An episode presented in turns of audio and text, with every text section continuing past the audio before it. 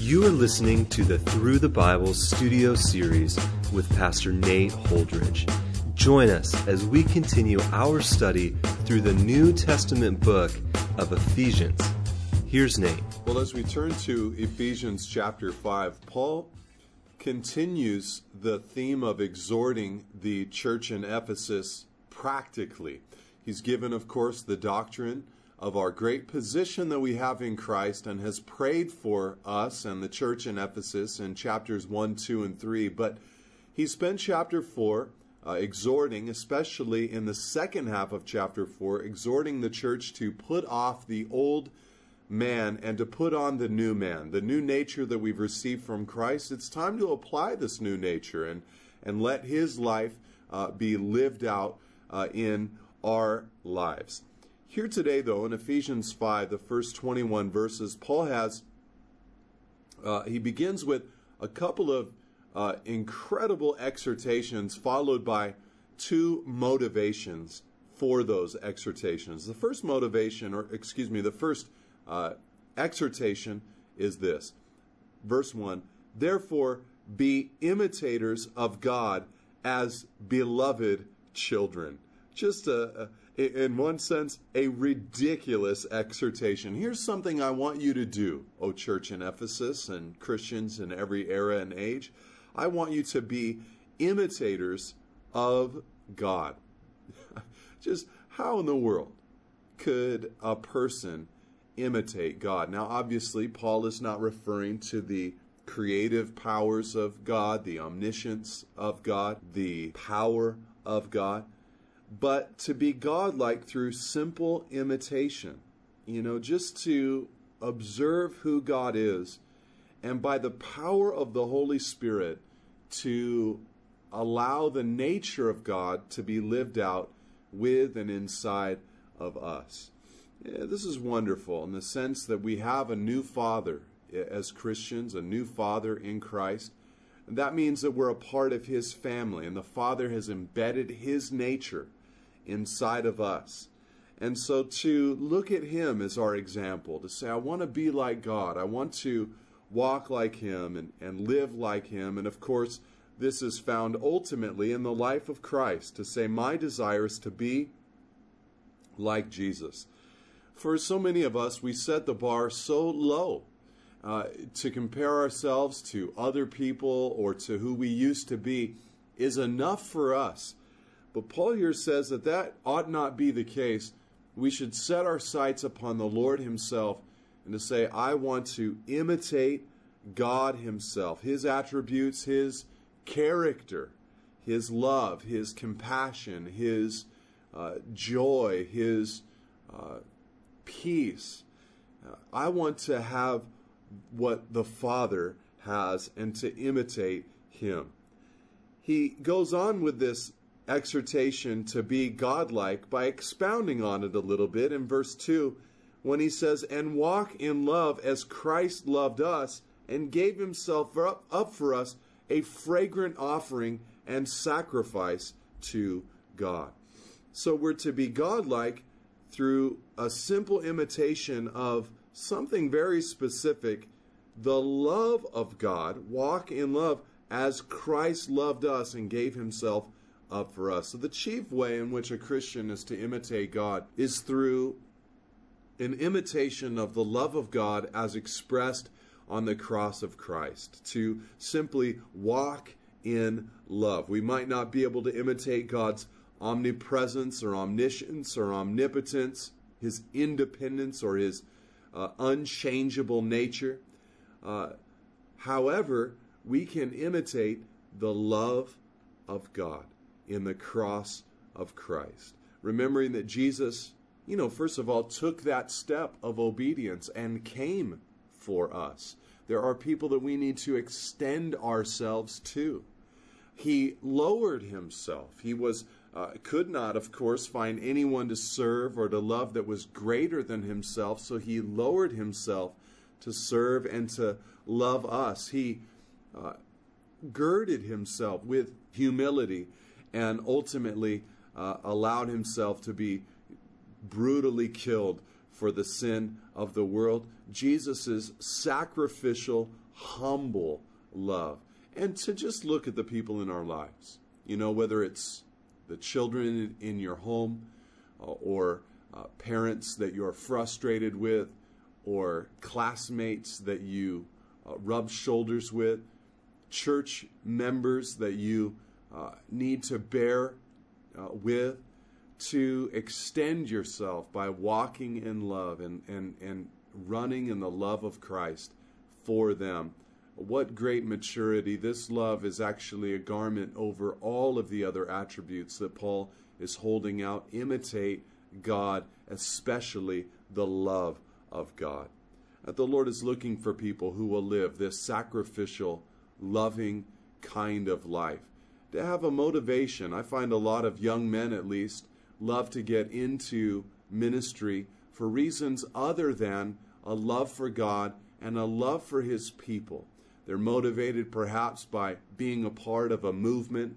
They're motivated perhaps by even selfish motives, uh, their personal fame or feelings of accomplishment and personal satisfaction and meaning. But the best motivation, the purest motivation, the motivation that won't fall flat on its face, is a love for God and a love for His people. Imitate God, imitate His love.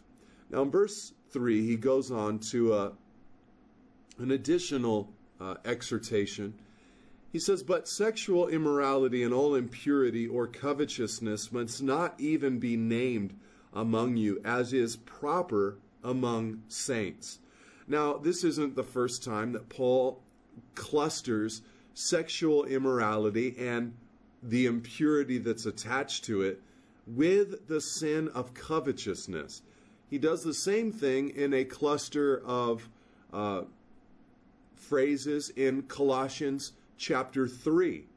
Four things he mentions that deal with sexual immorality, different words for, for them impurity, sexual immorality, and so forth.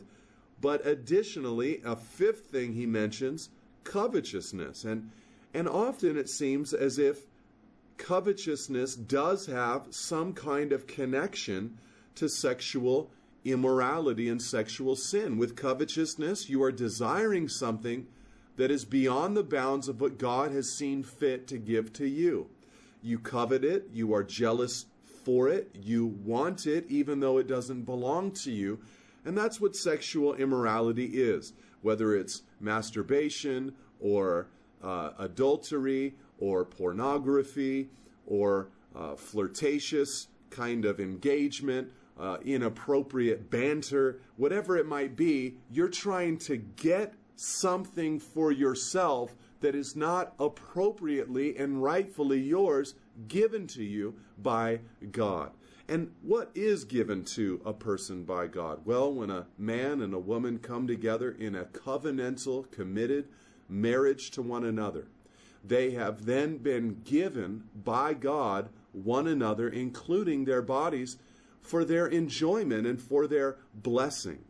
And so anything outside of a covenantal marriage between a man and a woman until death do they part is considered sexual immorality by God. It's beyond the bounds of what God has allowed for you. And of course, many of these Christians there in Ephesus, they weren't getting saved from a Judeo uh, Christian kind of background. They were getting saved from a context of paganism where their whole life had been lived in the context of sexual immorality.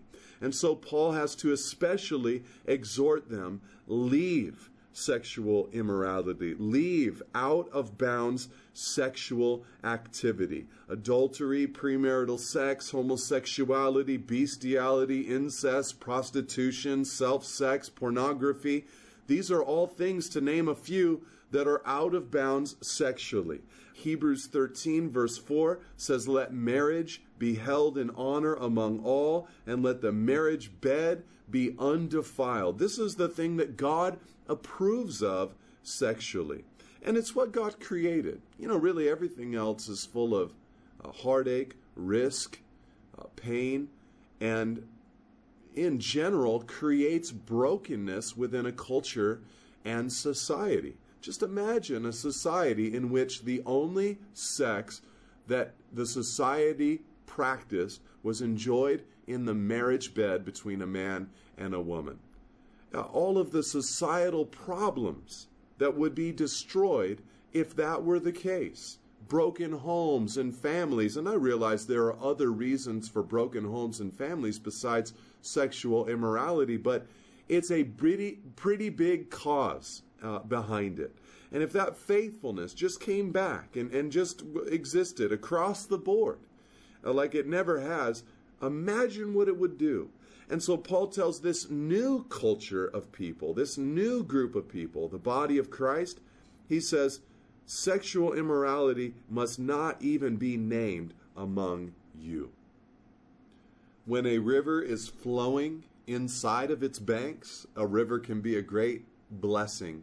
But when a river overflows its, its banks, it causes great problems. And when uh, people engage in sexual activity beyond the boundaries that God has established, problems will come. And this sexual immorality has destroyed God's people from the very beginning, whether it was through the counsel of Balaam over the people of Israel to King Balak, the Moabite king, whether it was Samson the judge or David the king or the church in Thyatira, sexual immorality has always been a great concern amongst the people of God. He goes on in verse 4 to say, Let there be no filthiness, nor foolish talk, nor crude joking, which are out of place, but instead let there be thanksgiving. And so he says, Listen, you know, beyond just what you do with your body, uh, make sure that with your mouth, the things that you speak, you're speaking things that are uh, thankful. Instead, let there be thanksgiving, uh, not filthiness, not foolish talk, not crude joking. Now, of course, there are some who would take this to an illogical extreme and say that all humor, you know, any kind of joking is a bad kind of thing, but in in reality, all three of these filthiness, foolish talk, crude joking all three are referring to a dirty mind expressing itself in dirty conversation. It kind of reveals what the sexually immoral and covetous heart has going on inside of it. And so he says, you know, this ought not be amongst you. You need to put it out. Proverbs 7 speaks of a woman who has this in her life. We often think of these as very male sins, but in Proverbs 7, we see that women can be guilty of filthiness, foolish talk, and crude joking as well. Proverbs 7, verse 11 says that this woman who was sexually immoral, a great temptress, she is loud and wayward. Her feet do not stay at home. Proverbs 7, verse 21 With much seductive speech she persuades him, with her smooth talk she compels him. So to speak well and to drive out the negative or sinful speech, uh, to deal with it, uh, and to get that filthiness and foolish talk and crude joking out of our lives. Paul pinpoints it for the church in Ephesus. You know, a Christian has recovered a right and honorable view of the body and view of sex. So for them to speak with filthiness or foolish talk or crude joking about sexual matters, it's a real shame because they have recovered the beauty of sex and what is right about sex. And so Paul is telling them, watch out for this entering into your life. Now, to an incentive to live this kind of pure life. He says, verse 5 For you may be sure of this that everyone who is sexually immoral or impure or who is covetous, that is, an idolater, has no inheritance in the kingdom of God. Let no one deceive you with empty words, for because of these things the wrath of God comes upon the sons of disobedience. It's interesting here. He says, Here's something you can be sure of. Let me give you an incentive here. And it, Paul does use incentives all throughout his epistles for obedience to the Lord. Uh, some of the incentives Paul uses is the future judgment, uh, number one. Number two, uh, the current reality of who we are in Christ. Number three, he uses the incentive of wisdom. And he also uses an incentive of the fullness of the Holy Spirit, just really enjoying everything that the Holy Spirit has for your life. And here the motivation that he uses is, is simple. It's, it's a future motivation, a future judgment motivation. He says, You can be sure of this. Anyone who practices these things, sexual immorality or impurity or covetousness, has no inheritance in the kingdom of Christ and God. Now, in Paul's day, uh, there were those who were teaching that sin could actually promote grace. See Romans chapter 6, verse uh, 1 and 2. And Paul is encouraging them. He's saying, listen, you need to be sure of this. To persist in that kind of lifestyle doesn't lead to grace, it doesn't lead to the kingdom of Christ and God. It leads to death. You have no inheritance in these things. He says, verse 6 Let no one deceive you with empty words.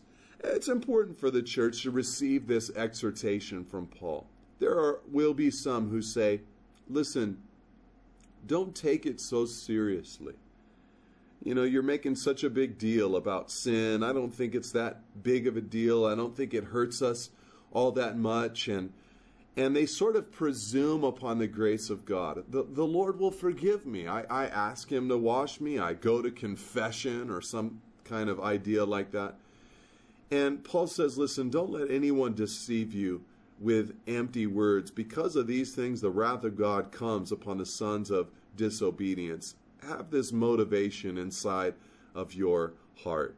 He says, verse 7 Therefore, do not become par- partners with them for at one time you were darkness, but now you are light in the Lord.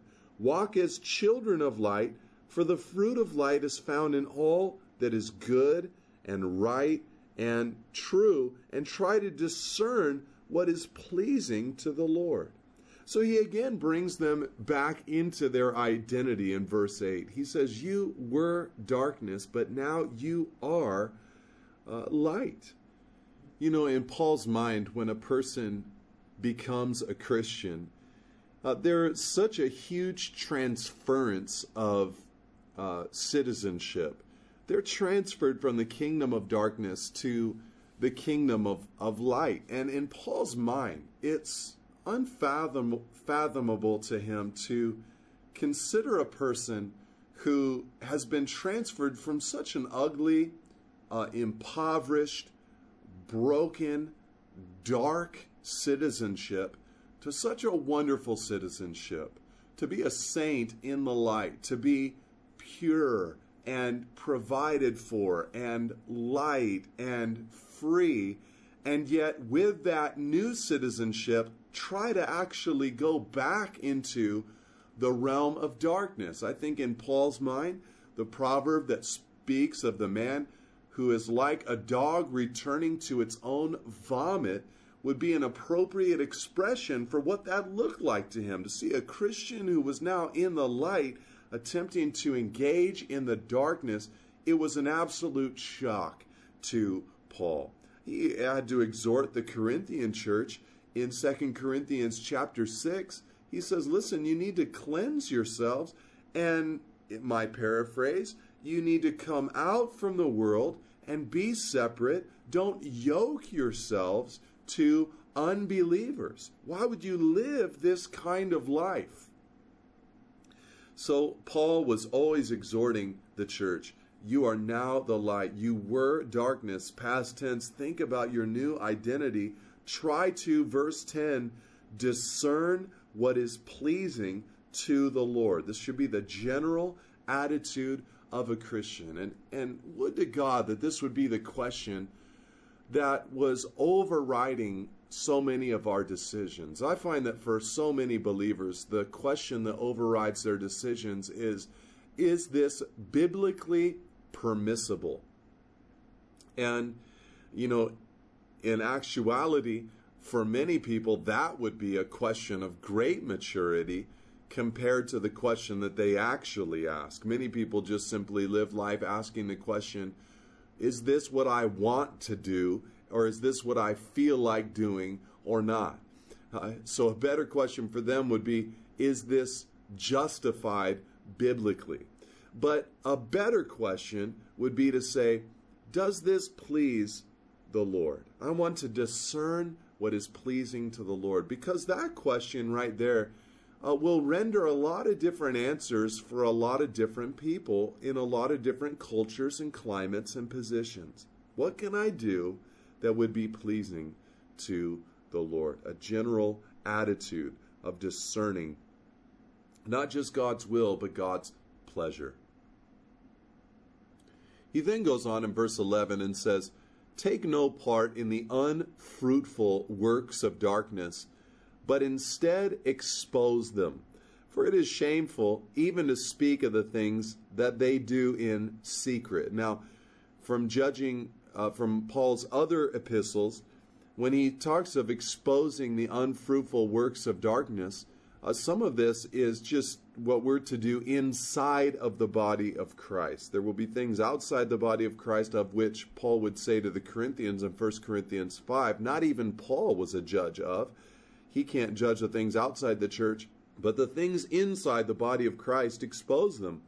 For it is shameful even to speak of the things that they do in secret, he says in verse 12. So don't bring this into the body of Christ. You are the light. But, verse 13, when anything is exposed by the light, it becomes visible. For anything that becomes visible is light. Therefore, it says, Awake, O sleeper, and arise from the dead, and Christ will shine on you. Now, this is some kind of quote. Uh, it's difficult to say where from, perhaps from the Old Testament, perhaps a hymn. But he says to them, Listen, we're to judge inside the church, we're to shine brightly outside of the church. Just live a life of lightness. You know, when a believer really lets the Lord inside of their lives, there's just something uh, powerful about their lives. You know, I, I, reject the phrase uh, to preach the gospel and, when necessary, use words, uh, partly because I think for so many Christians, they think that that means that you can preach the gospel without words. It, you have to preach words at some point. But to preach the gospel with your life as well is a, a wonderful thing to do and to have a life that has been changed and transformed. The way that you treat your spouse, the way that you treat your finances, the way that you treat other people, the way that you treat your children, all of this should resonate loudly in a dark world that we are living in. So he goes on to speak to them of a wise kind of lifestyle. He says, Look carefully, then, verse 15, how you walk not as unwise, but as wise. Again, I told you of the different motivations Paul would sometimes use. Sometimes the future judgment was a motivation, but here you have a motivation of wisdom. He says, making the best use of the time because the days are evil. You know, the reality is we have such a short little life that's in front of us, and uh, we've got to make the best use of the time that God has given to us. He's given all of us a certain amount of time with which to invest and with which to use. We're to use our time well as Christians. We know from Scripture and from experience that it passes very quickly. Our life is like a vapor. Uh, the days are swifter than a runner, it says in Job chapter 9. So we're to make our days worthwhile. Uh, Paul had said in 1 Corinthians chapter 3 that you can build a life on the foundation of Christ with things that would amount to gold, silver, and precious stones, or you can build upon the foundation of Christ with things that would amount to wood, hay, and straw. Some of those things would perish, wood, hay, and straw, in the fire of judgment, and some of them would last. So he is speaking of living an eternal kind of life. And to make your life count, to let it be worthwhile. Now, for some people, this means that they get all frantic and they, you know, quit going to school or they quit working on a long term project or something like that. But some of the greatest things that you're going to do with your time are going to take perhaps all of your time or all of your life to be able to accomplish. You know, if you're going to write that great and incredible book, it takes years of education, years of writing decent books or even poor books to write that one that is just going to resonate with hundreds or thousands or millions of people. It just takes time. It takes time. So, some of the greatest things that we do will be an accumulation of a lot of effort over a long period of time. Use your time well. Make the best use of your time. Therefore, verse 17, do not be foolish, but understand what the will of the Lord is. Get into his word, discover his word, uh, and understand the will of the Lord. Now, we learn from Scripture that the Lord's will is for us to have faith, to go through a process of sanctification, especially in the realm of sexual immorality, to be a thankful people, to do good, and to be a person after God's own heart. And so to, you know, really become a Bible person is the best way to understand the will of the Lord. Then in verse 18, he says, And do not get drunk with wine for that is debauchery, but be filled with the Spirit. Now, this is a fascinating little phrase. First of all, he rebukes drunkenness, that putting of our minds into an altered state with a another with some kind of external substance. Now, this is a rebuke against intoxication or impairment. Unfortunately, the church has gotten into this large debate about whether it's okay to consume alcohol in any way at all, uh, overlooking so many scriptures, including the simple practice of communion that Christ gave to us with the bread and the wine of all things. It's drunkenness that Paul rebukes here. He says, Do not get drunk with wine, for that's debauchery, but be filled with the Spirit. It's better to be filled with the Spirit. You know, with drunkenness, you think that you're bold and you think that you're smooth, but in reality, you're a pitiful, sloppy kind of person. Your peace is not real, it is false. But with the Spirit of God, your peace is real, your boldness is real, your strength is strong. He says, Be filled with the Spirit. Pray and ask the Holy Spirit to come upon your life, to fill you, to empower you, especially to strengthen you so that you might be able to serve others in the body of Christ better and more effectively. He says, verse 19, addressing one another in psalms and hymns and spiritual songs. So here's a case for corporate worship, singing and making melody to the Lord with your heart. There's something about singing that gives the Spirit an opportunity in our lives. Giving thanks always, verse 20 and for everything to, to God the Father in the name of our Lord Jesus Christ. And then he uses this phrase, submitting to one another out of reverence for Christ. Having a submitted relationship to one another in this new culture and family or humanity that has been created, called the church in Christ Jesus, submitting to one another. God bless you and amen. Thank you for listening. For additional resources and teachings, or to contact us, please visit us at nateholdridge.com.